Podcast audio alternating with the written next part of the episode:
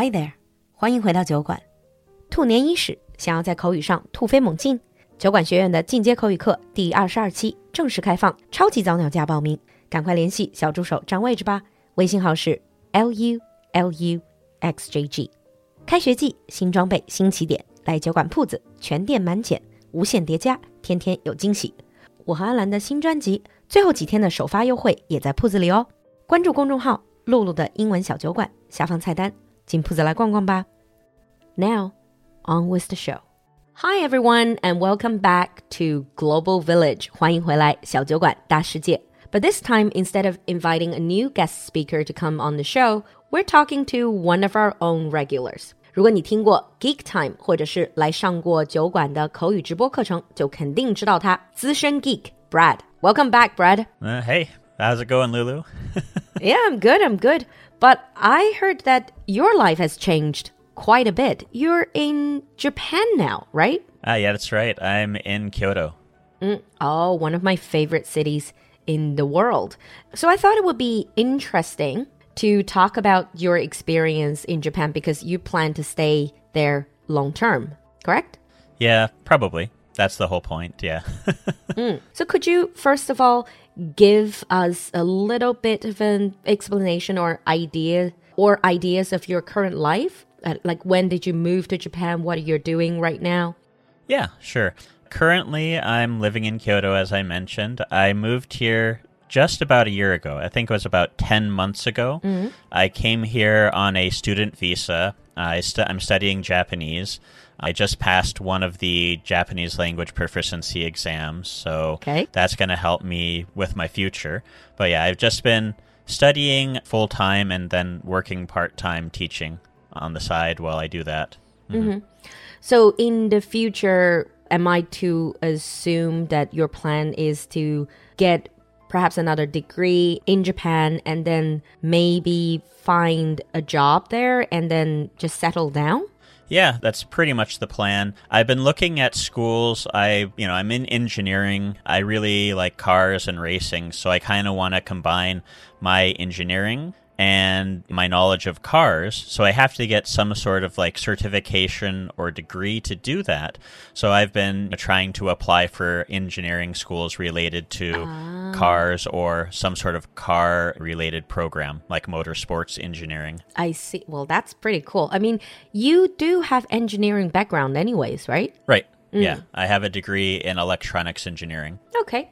So I thought it would be fun in the next few episodes. Let's make this a, a series to talk about your experience in Japan because, Brad, you have a quite unique experience. You're born and raised in the States, you are an American, and then you lived in China for on and off for a decade. Yeah, seven years the first time, and then three years the second time. Okay. And now you're moving to Japan. There are lots of cultural comparisons, cultural topics that we can explore.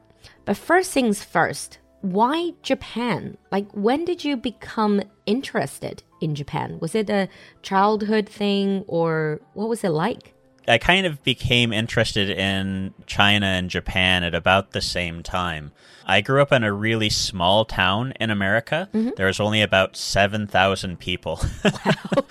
so there was no like outside foreign influence there whatsoever. And every now and then I would just see like a kung fu movie with like Jackie Chan or Gordon Liu or like a Japanese samurai movie with Toshiro Mifune and uh, I just kind of became like who are these people and where are they from? like why don't I see this in in the US? It looks so cool, the Yeah. kung fu thing, martial arts.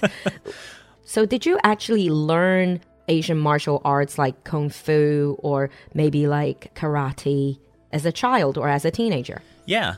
After the Karate Kid movie came out in my childhood, I learned karate for a while. And then I moved, so I couldn't continue that.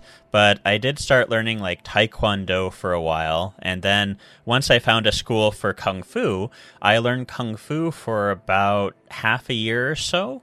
But I didn't really have time for it. I got a job, and then I saw a school that did like Brazilian Jiu Jitsu, which is, you know, like a Brazilian form of like, a Japanese martial art. And then when I moved to China, I did uh, Yongchun Chuan. Ah. Um, yeah. So you're just like really into martial arts. Yeah. I also did kendo when I was in the US. And then when I was a student in Japan, I did that as well. So I've done like a variety of different martial arts through the years. Ah, uh, for those of you who don't really know what kendo is, 就是日本的剑道. That just sounds like you have always been interested in the same type of thing. It's like an exotic form of close physical combat. Yeah, I do. It's not necessarily like real fighting. Like, I don't like going out and fighting people. Um, it's kind of like a physical chess. Where, like, rather than you're just playing a chess on a board, you're playing chess with your body.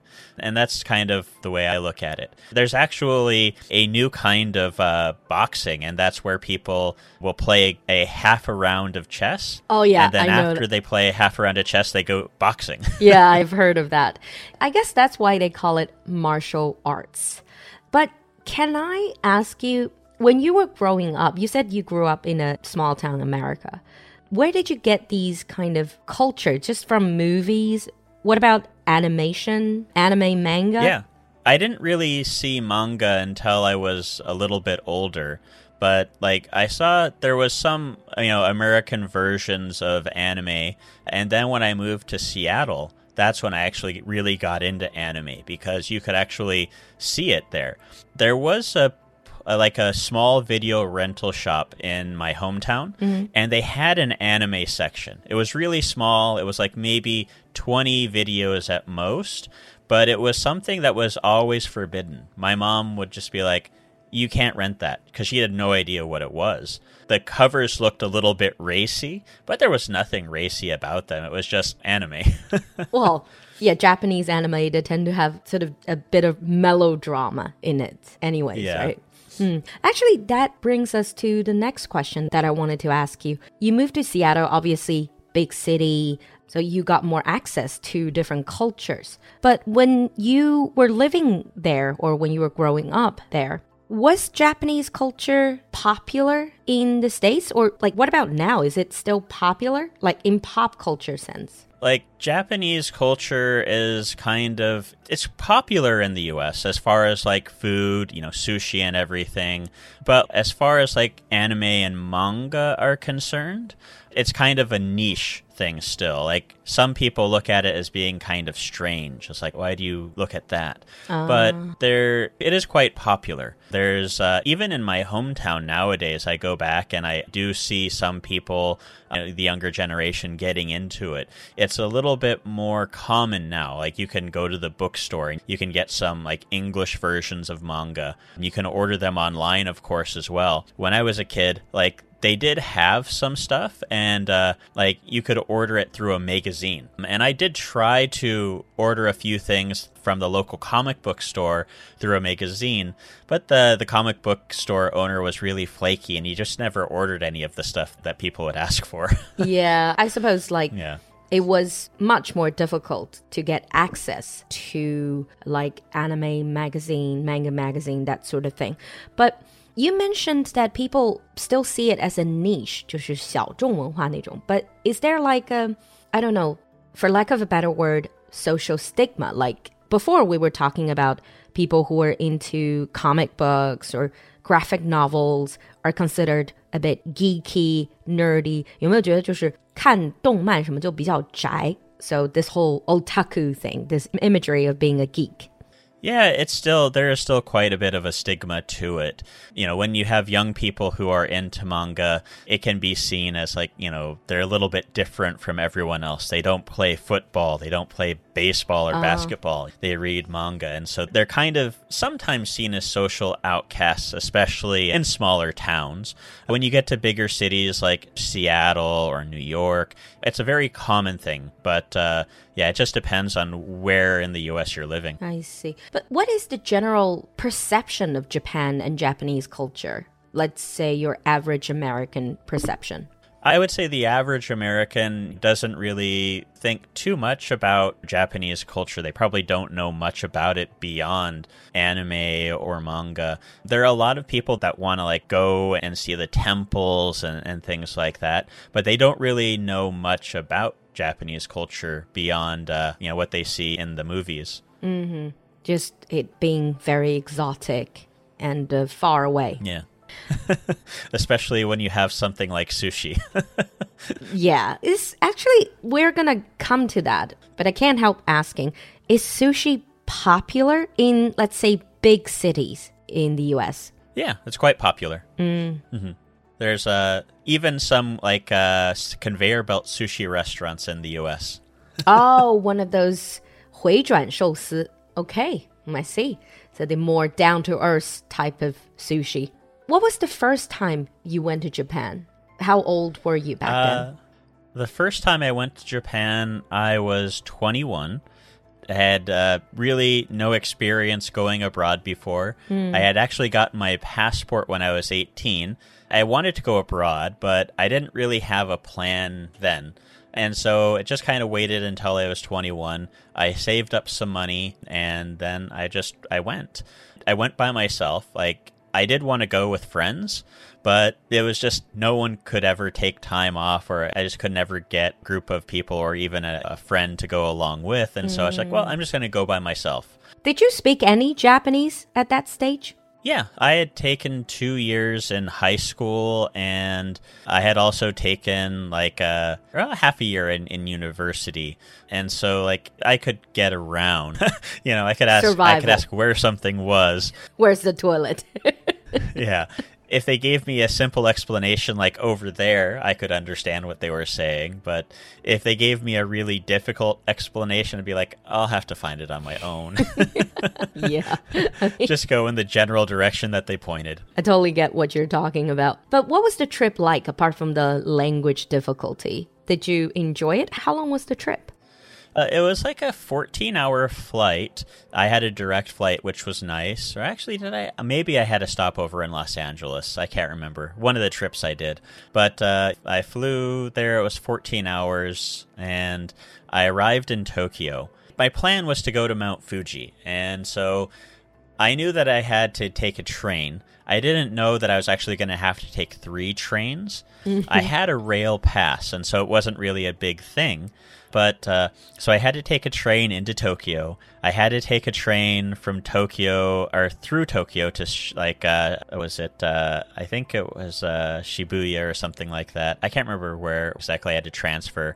But then I had to take a train near Mount Fuji, and then I had to transfer to a local line.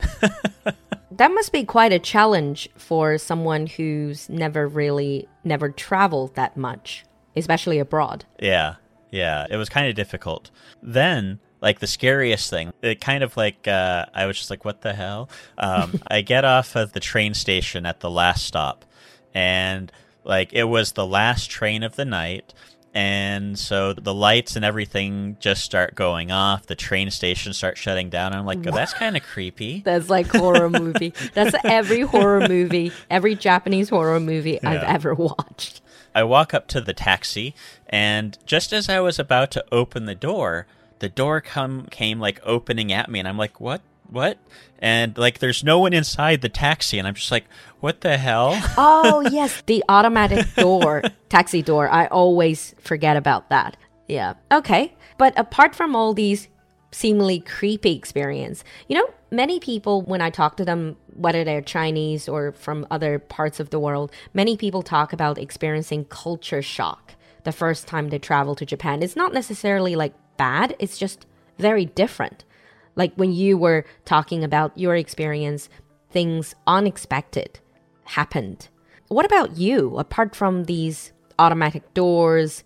They turn off the lights at the station. Did you experience any more serious culture shock, seeing things that are completely out of your, let's say, comfort zone or what was familiar to you? So I got to the hotel and it was kind of late at night, but I was just so full of endorphins that I couldn't go to sleep. Mm. The hotel I was staying at was a hot springs hotel, so I thought ah, I'll go down to the hot springs. I get down there, and they kind of have like a little explanation of how to use the hot springs. You have to wash yourself off before you get into the water, and so I did all of that. And just as I get into the water, someone else came in. I'm, of course, naked because you can't have any clothing on when you get into the water. And it's the first time that I think, like, I've just been somewhere completely naked and another person walks in on me. And I'm just like, oh, oh, what am I going to do? but yeah. Was... Did he try to strike up a conversation? I hope not, because I would have been very embarrassed. No, like he didn't try to talk to me at all. He just kind of got in, kind of uh, sat there. I kind of wanted to get out and go back to my room, but uh, I was just like, of course, underwater and you know, naked underwater. So I was just like, um, uh, yeah, okay, I'll just kind of wait until he leaves. and how long did he stay? I think he was only there for like fifteen or twenty minutes, so it ah, wasn't too bad. That's not too bad. In today's episode, Brad and I talked about his experience with Japanese culture and his life in Japan. In the next episode of Global Village, we're going to continue with this topic.